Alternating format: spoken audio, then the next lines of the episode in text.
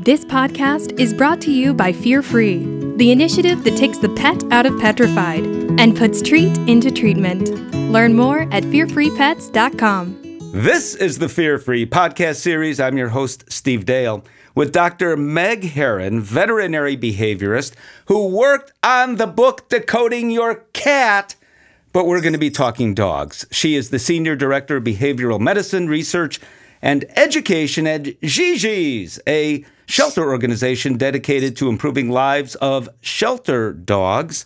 Dr. Herron, we want to improve lives of shelter dogs, and to do that, we don't want them to be sick. And historically, historically, one of the greatest problems is something called the canine parvovirus. Can you explain, first of all, just in general terms, for those who may not know, and I think most do, you know what? I, I, think I said that right in a way because in, in parts of the country, I think that there are veterinarians who have never treated canine parvovirus, which is a good thing. So, can you take it from there? Sure thing. Boy, I'd say they are they are quite lucky if that is the case. You know, even I, as a veterinary behaviorist, uh, have treated a number of, of parvo cases. So, and they they can be very devastating, Steve, as you said. So, you know, canine parvovirus is something that is a virus that basically affects rapidly dividing cells in a dog's body, which are mainly going to include the bone marrow and the lining of the intestines. And this is a virus that really jumped into the dog world in the 70s, um, you know, and kind of unknown whether it came from a similar virus in cats or other wildlife. Um, but basically, viruses do what they do and they find new hosts and they learn how to survive. And they do so by absolutely destroying a dog's intestinal tract um, and their white blood cells. So that that leads to some really almost in a, in a lot of in most cases that are untreated a fatal gastrointestinal illness. So essentially, the lining of their gastrointestinal tract is destroyed. So they have terrible diarrhea. They're unable to keep fluid in their body, so they become profoundly dehydrated. And then the bacteria that's in the gut can seep into the bloodstream in the body, and they can become septic, and and is again almost always fatal if it is not treated. Um, so it's devastating, devastating. Thank goodness we have a vaccine. thank goodness. Well, thank goodness, but but, but, but yes, exactly. get the vaccine yep. in the dog at the appropriate time, and you know, as many of those of us in the veterinary community know, you you've got to booster that vaccine because you know the problem is that a uh, you know uh, a mother dog is going to you know give her share her antibodies through her colostrum and milk with the puppies, and those antibodies while they give some protection to those puppies, they they fight with the vaccines as well. So sometimes our vaccines don't work quite as well when they're fighting with those natural antibodies, and so it's very important that puppies be vaccinated, you know, as early as four weeks of age, and that maintain vaccination, um, you know, through the maternal antibody phase, which is typically somewhere between 16 and 20 weeks. That we got to keep boosting every three to four weeks. And I'm going to bury the lead a little bit. Uh, we'll talk about this new monoclonal antibody treatment, which is a game changer. I, I suggest you would agree with that, but I want to wait to do that for a moment. Let, what do you do with clients who say either I won't vaccinate because I don't see parvovirus or I don't believe in vaccines, or mm-hmm. those who don't get the booster because they say, I'm too busy or I don't want to, same thing, vaccinate or I don't see the parvovirus in my neighborhood and therefore I mm-hmm. don't need to do it. Yeah, well, I will say so at our organization, we have part we partner with six rural shelters in southern Ohio and I don't I think not believing in vaccines is almost a privilege. I think a lot of these folks they just don't even know about it.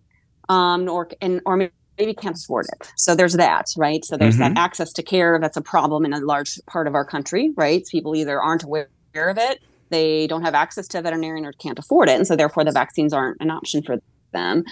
But then to have that, you have the access to it, you can afford it, and then to, to deny it is really dangerous and probably just miseducated rather than uneducated is what I would assume, uh, because this is a deadly virus if if it, if if if it's not treated. And even you know we treat parvo here at our, our shelter, um, which is unique for for a lot of shelter organizations, but we do have the resources to do so. Um, but even with the best of ICU care, it can still be fatal, right? There is no guarantee that they're going to survive even with the best of treatment. And it's been just absolutely heartbreaking for us, you know, to have to see these puppies and and, and the illnesses it causes. It's not just about the death, but it's about the days leading up to that, right? They are profoundly ill, nausea, vomiting, terribly painful diarrhea, abdominal pain. I mean, they can't maintain their blood sugar, so sometimes we see seizures. I mean, it's it's devastating, Steve, as as you well know. So one of the many reasons why we've been looking for a long time for this instant answer, if you will, to canine mm-hmm. parvovirus is because even when treated successfully, the term successfully I don't believe, and I'm curious as to what your take on this is, hmm. is quite the right term because there are long range impacts, and some of them potentially, which you can explain if you agree, behavior. Absolutely. Right. So I think, you know, from a simple black and white standpoint, you might look at success being survival. So um, we get through the, you know, physically life threatening aspects of parvo um, but then we have to look at the repercussions long term. And so physically, you know, you can see long term gastrointestinal problems. Again, this is a destruction of the gastrointestinal tract. And so recovery from that can sometimes lead to longer term inability to fully absorb nutrients, as well as chronic regurgitation, um, inflammatory bowel problems. I mean, there's there's there are sequelae physically, but the biggest concern, and I'm not, I am biased. Yes, I am a veterinary behaviorist, so that is my specialty. Uh, but I mean, there's a laundry list of problems that we look at behaviorally. And so, you know, our, our shelter is a unique organization, A, that we treat parvo, and B, that we have, have a veterinary behaviorist and a, and a large behavior team. So when we have a parvo case, not only are we looking at getting the best treatment that we can as soon as we can, but also how our, our behavior team is in there trying to make up for the damage that's being done. And by damage, it's really about you know what what's not just what's what they're going through during treatment you know it can be we are a fear-free shelter so we do the best we can to minimize stress but you're talking multiple needle pokes a day multiple blood draws your treatments that are injectable right because these animals they can't keep anything down so all of their treatments need to be injectable. Um, so even with the best of fear-free practices it's still stressful and so the long lasting negative effects of handling so how is that dog going to grow up and see the veterinary clinic how are they going to respond later to handling, to blood draws, to needle pokes, right? So we are doing everything we can to mitigate that. But your average hospital may not have the resources or time to do that. And so these puppies, while we might get them to survive, have longer lasting effects. So if you think about, you know, in the development of a of a puppy socially, the socialization window for them, meaning the time where their brain is a sponge and this is their chance to learn about the world, learn what is safe and what can I feel good about as a grown up because if puppies don't learn that things are safe as a puppy, as an adult, those things are dangerous to them, right? It's novel, it's new. I, I, wasn't introduced to this when I was young, right? If mommy didn't show me it was safe, then it must be dangerous. And you know what dogs do, right? When they think things are dangerous, they have profound fear or sometimes utilize fear related aggression. So we can, you know, we're seeing this just in the pandemic with under socialized dogs, right? Some an increase in fear related aggression to strangers and other dogs. Well, you know, dogs that are subject to parvo are going to be isolated from all of those experiences because there's a hospitalization phase, right? So the longer they're in the hospital, the every day is a missed opportunity for meeting kids, guys with beards, other dogs, the feel of grass under their feet, the flush of a toilet, right? all these things that we take for granted. Uh, puppies are missing out on that kind of exposure. And so then they're growing up later being afraid of those things. And in some, you know, terrible cases are, are showing aggression towards them, which, you know, all could have been prevented had they had the ability to be adequately socialized. So not just for the hospitalization, but you know, for the shedding period. So the longer a puppy has parvo, you know, they're going to be potentially shedding that in their feces. And so they're they need to be isolated from other dogs. And so we're potentially looking at two, three weeks of them not having the chance to learn normal, adequate socialization behaviors with other dogs. And there are other dogs in this world, right? So even if you say, well, I just have a single dog, I don't have any other dogs, it's going to be fine you're going to see dogs on a walk. You're going to encounter other dogs at the veterinary clinic. You, you decide to take them to a dog park or to, you know, a, a, pet store. You're going to see other dogs, and it can be a real safety issue if dogs are feeling afraid of other dogs and are barking and lunging just as a form of protecting themselves. It can be a real problem. And then you think about house training. like I said, one of the biggest symptoms of parvo is diarrhea, major diarrhea. And so these dogs, unfortunately, I mean, we do the best to clean up so quickly, but again, they are they are defecating at a very high rate. And so they're stuck having that exposure. And over time, some of these dogs can get what we call learned helplessness, where they're like, well, I can't escape it. So why should I bother holding it anymore? And so it takes them a while to regain, you know, solid stools you know the sooner they regain solid school solid stools the better for them because then we can start teaching them to hold it and teaching them to go to the bathroom outside of where their living space is. And so the longer this disease goes on the worse these signs are the harder it is for them to be house trained which i mean what's funny is when people tell me about a dog they want to adopt one of the first things they say to me as a as a attribute is well i would just like a dog that's house trained. I won't go into how that's not an attribute to a dog that's a human responsibility to train a dog but you know, it, with parvo, they're, they're, we're setting them up already at a disadvantage for house training that way. Um, so again, I, I, think I I have a large laundry list of behavioral uh, sequela that far outweigh even the physical consequences of a dog having parvo. And there are physical consequences potentially that can last a long time too, as you said Absolutely. at the very yeah yeah as you, as you talked about. So not all shelters have a Dr. Meghan Herron. Not all animal shelters have a veterinary behaviorist. Most do not. So the result is profound when those dogs are ultimately either adopted or land back at the home that they were in in the first place if we're talking about a veterinary clinic. Speaking of veterinary Correct. clinics or shelters, I want to mm-hmm. talk about the staff at those places that have to deal with everything you just listed in your laundry list. That's not easy to do. No, and it's when you've treated a parvo puppy, it changes your life. I mean, it's just there's nothing worse than seeing those little eyes look up at you, being in such severe pain, dehydration, malaise and they have no idea what's going on and so they those eyes look at you longingly asking for help and you this our staff and i know i've been in emergency clinics icus and general practices that treat parvo as well and I mean, you put your blood, sweat, and tears to to just the bond you have with these patients is incredible. And when you've done everything you can and they still don't make it, it's devastating. It's yeah. absolutely devastating. And then you have the client aspect of it, right? So you have families that are devastated by their pet not surviving. Um, and then, you know, the staff the staff take that burden on as well, right? The human aspect of it. You know, people joke like, "Why well, I was a veterinarian." You know, go to vet school if you don't like people. This is a people profession, one hundred percent. And so we we take on that trauma that our clients experience. It's it's it can be overwhelming. When you treat a lot of parvo and you see a lot of mortalities it, it's it really can weigh on people uh, over time and we, we can see a lot of compassion compassion fatigue as a result. I know definitely our staff after we've had several parvo cases that didn't make it they need a break. Like we give them several days off because it's really hard on them.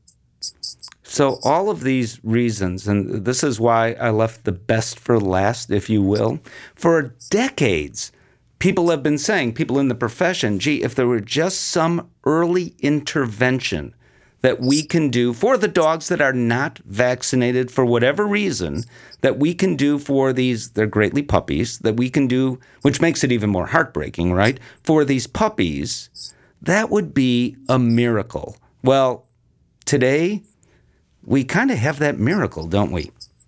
It's, it's looking that way, Steve. I'm, I'm super excited about it. So, talk a little about a monoclonal antibody, and I guess that's where we start. What is, and it's all the term right now that people want to use, monoclonal antibody? Yeah. So, Elanco has come out with this revolu- I consider it revolutionary product. So it's a canine parvovirus monoclonal antibody. Now, a monoclonal antibody is simply that it's an antibody um, that is manufactured to recognize a specific protein on a cell. And this product specifically um, binds and blocks to the canine parvovirus. And so what it does is sort of, it kind of makes it inactive, right? So it prevents it from entering and destroying the cells of the gastrointestinal tract. So that in in as a consequence, it's going to prevent it from destroying those enterocytes. It's going to prevent that major diarrhea, going to hopefully prevent that um, what we call septicemia or the ability of that bacteria from the gut to enter the bloodstream. Um, and so it's it's a single dose that is given IV, ideally at the start, like if the second you diagnose canine parvovirus in a, in a dog, the idea is that it's given as early as possible um, to have the best effects. So you said as early as possible. How mm-hmm. early at a practical level? What are we talking about here? Well, it's funny you ask because we actually just had four puppies uh, break with parvo this morning. Um, and within an hour, uh, you know, because it takes a while. You've got to, at least in a shelter setting, we've got to get on appropriate PPE to protect the rest of the population and get them into our parvo treatment center. Um, and again, it's upon entry, right? They're getting examined, we're getting their IVs um, ready, and the monoclonal canine parvovirus monoclonal antibody is is the first treatment that we are giving in hopes to halt the destructive ability of this virus as quickly as we can. And how quickly does this seem to take effect? Uh, well, so this is going to be different in every every dog. But if you look at the studies, because we, you know, we've just only had a few cases that we are starting to treat with, and so far results have been very good. But if you look at this, this the initial study that Elanco did, it, it I mean, it, they are game changing. If this is going to be the, if this really plays out in the clinical world, it's going to be a game changer. And so, in the clinical study that they did, there were 28 dogs um, that were purposely infected. Uh, well, I say they were challenged with canine parvovirus, and basically when they started to show clinical signs and test positive for parvo, they were given the monoclonal antibody IV. So I think it was day four after the challenge with canine parvovirus. So not just so I think it was 21 dogs that were treated with canine parvovirus monoclonal antibody, and there were seven dogs in the control group that were not treated with this product. None, not not only is it remarkable that not a single one of those puppies that were treated died not a single one. So a 0% mortality rate for those that were treated. So let's just think about that. Yeah. uh, I'm, and I, as I just told you, like even with the best of ICU care in our hospital, we still, we still lose three to four out of every 10 dog we treat with parvo. And in this case of 21 dogs, not a single one of them died. But what I find even more remarkable remarkable is the morbidity. So the resolution of clinical signs was significant significantly faster. And this is without any other treatment. This is just the monoclonal antibody, Steve. It's pretty amazing. Um, so the time to resolution of vomiting was significantly faster in treated puppies. The time to resolution of lethargy was significantly shorter in treated puppies. And the time to resolution of inappetence was significantly shorter in these dogs. Um, I mean, it's incredible. Like, if we can shorten, A, it's saving lives, but if we can shorten how long they are sick, in our shelter, the second they have normal stools and have a resolution of clinical signs, meaning they're no longer vomiting, they're no longer lethargic, and they are eating with solid stools, we are snap testing them. The second they have two days in a row of negative snap tests, they're getting bathed, they're moving out, we're getting them adopted. So the faster we can get these puppies over these clinical signs and back to normal health, the faster I can get them into a home and the less I am stealing from their socialization period. So for us, I think a complete game changer if this plays out clinically like it is in the in the clinical trials. And that's for the dogs, but also for if we're talking shelters, shelter staff, if oh, we're talking yeah. a veterinary and, clinic for mm-hmm. that staff as well. Uh, so this is good for sort of both sides of the equation. Right. Obviously, saving right. dogs' lives is at the very top of the list, mm-hmm. or puppies' lives, really, because that's greatly who we're talking about. Are they continuing to be as contagious when they do go home? So we don't don't have the numbers on that. We are currently snap testing every dog for 14 days past uh, their first negative snap test. So far, no one has snapped positive since they've had two in a row that were negative. Um, but again, we're in the we are collecting data on that for our own interest. Um, and so I can't speak to what the studies that have been done on the canine parvovirus monoclonal antibody as of yet. I don't I don't know that answer. Um, but I, I, think one thing we didn't talk about, Steve, is, is the cost, the cost of treating parvo, right? So from a shelter, right, where our resources are limited, the fewer days we have a, a dog in the in our canine parvovirus treatment center, our cost goes down substantially. And then you think about it from a client standpoint. right? Because a lot of puppies are euthanized because the clients can't afford the treatment. So they might have survived with treatment, but they can't afford the ICU care. Um, you know, and so a lot of times if they have the ability to do outpatient care, which there are outpatient treatment plans for dogs that are severely ill who cannot maintain their blood maintain their blood glucose, the outpatient treatment tends not to work very well. Um, but even then, there's expense, and then you're asking clients to bring parvo into their home and try to treat a very sick dog in their home. But if we can actually decrease how sick they are, and so maybe that outpatient care works a little better, and if we can even cut an ICU stay down by one, two, three, four nights, we're talking about thousands of dollars saved to our clients. Yeah, it's it's quite incredible, and we're talking about saving lives. And you mentioned everything very, very articulately.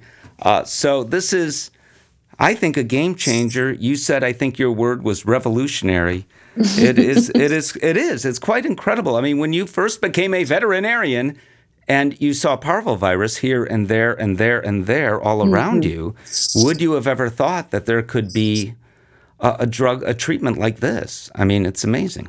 It's amazing. I'm, I'm really excited about it, Steve. Really excited, and um, I'll have to keep you posted on our four puppies today who are, are have already begun their treatment. Um, so we'll hope for the best because we were we did catch it very early for them. So the hope is is that their their morbidity will be very low and that they will all, all make it through. All right. Well, that's a good place to leave it. Dr. Meghan Herron, veterinary behaviorist, co editor of the book Decoding Your Cat. Can I say that word cat, even though we're talking yes. about dogs? Uh, the, Still a cat lover, Steve. You know it. I do know it. The senior director, behavioral medicine, research education at Gigi's a shelter organization that is dedicated to improving lives of shelter dogs. If you're already registered for Fear Free, be sure to keep up with all the Fear Free happenings. Access new toolbox items and find out all the additional courses at fearfreepets.com. And of course, if you're not registered, find everything you need to get started at fearfreepets.com. If you're a member interested in pursuing veterinary practice certification, get more details on the same site under the Veterinary About section. And if you're a pet owner who just stumbled upon this podcast, learn more about the resources we have for you at fearfreehappyhomes.com. I'm Steve Dale.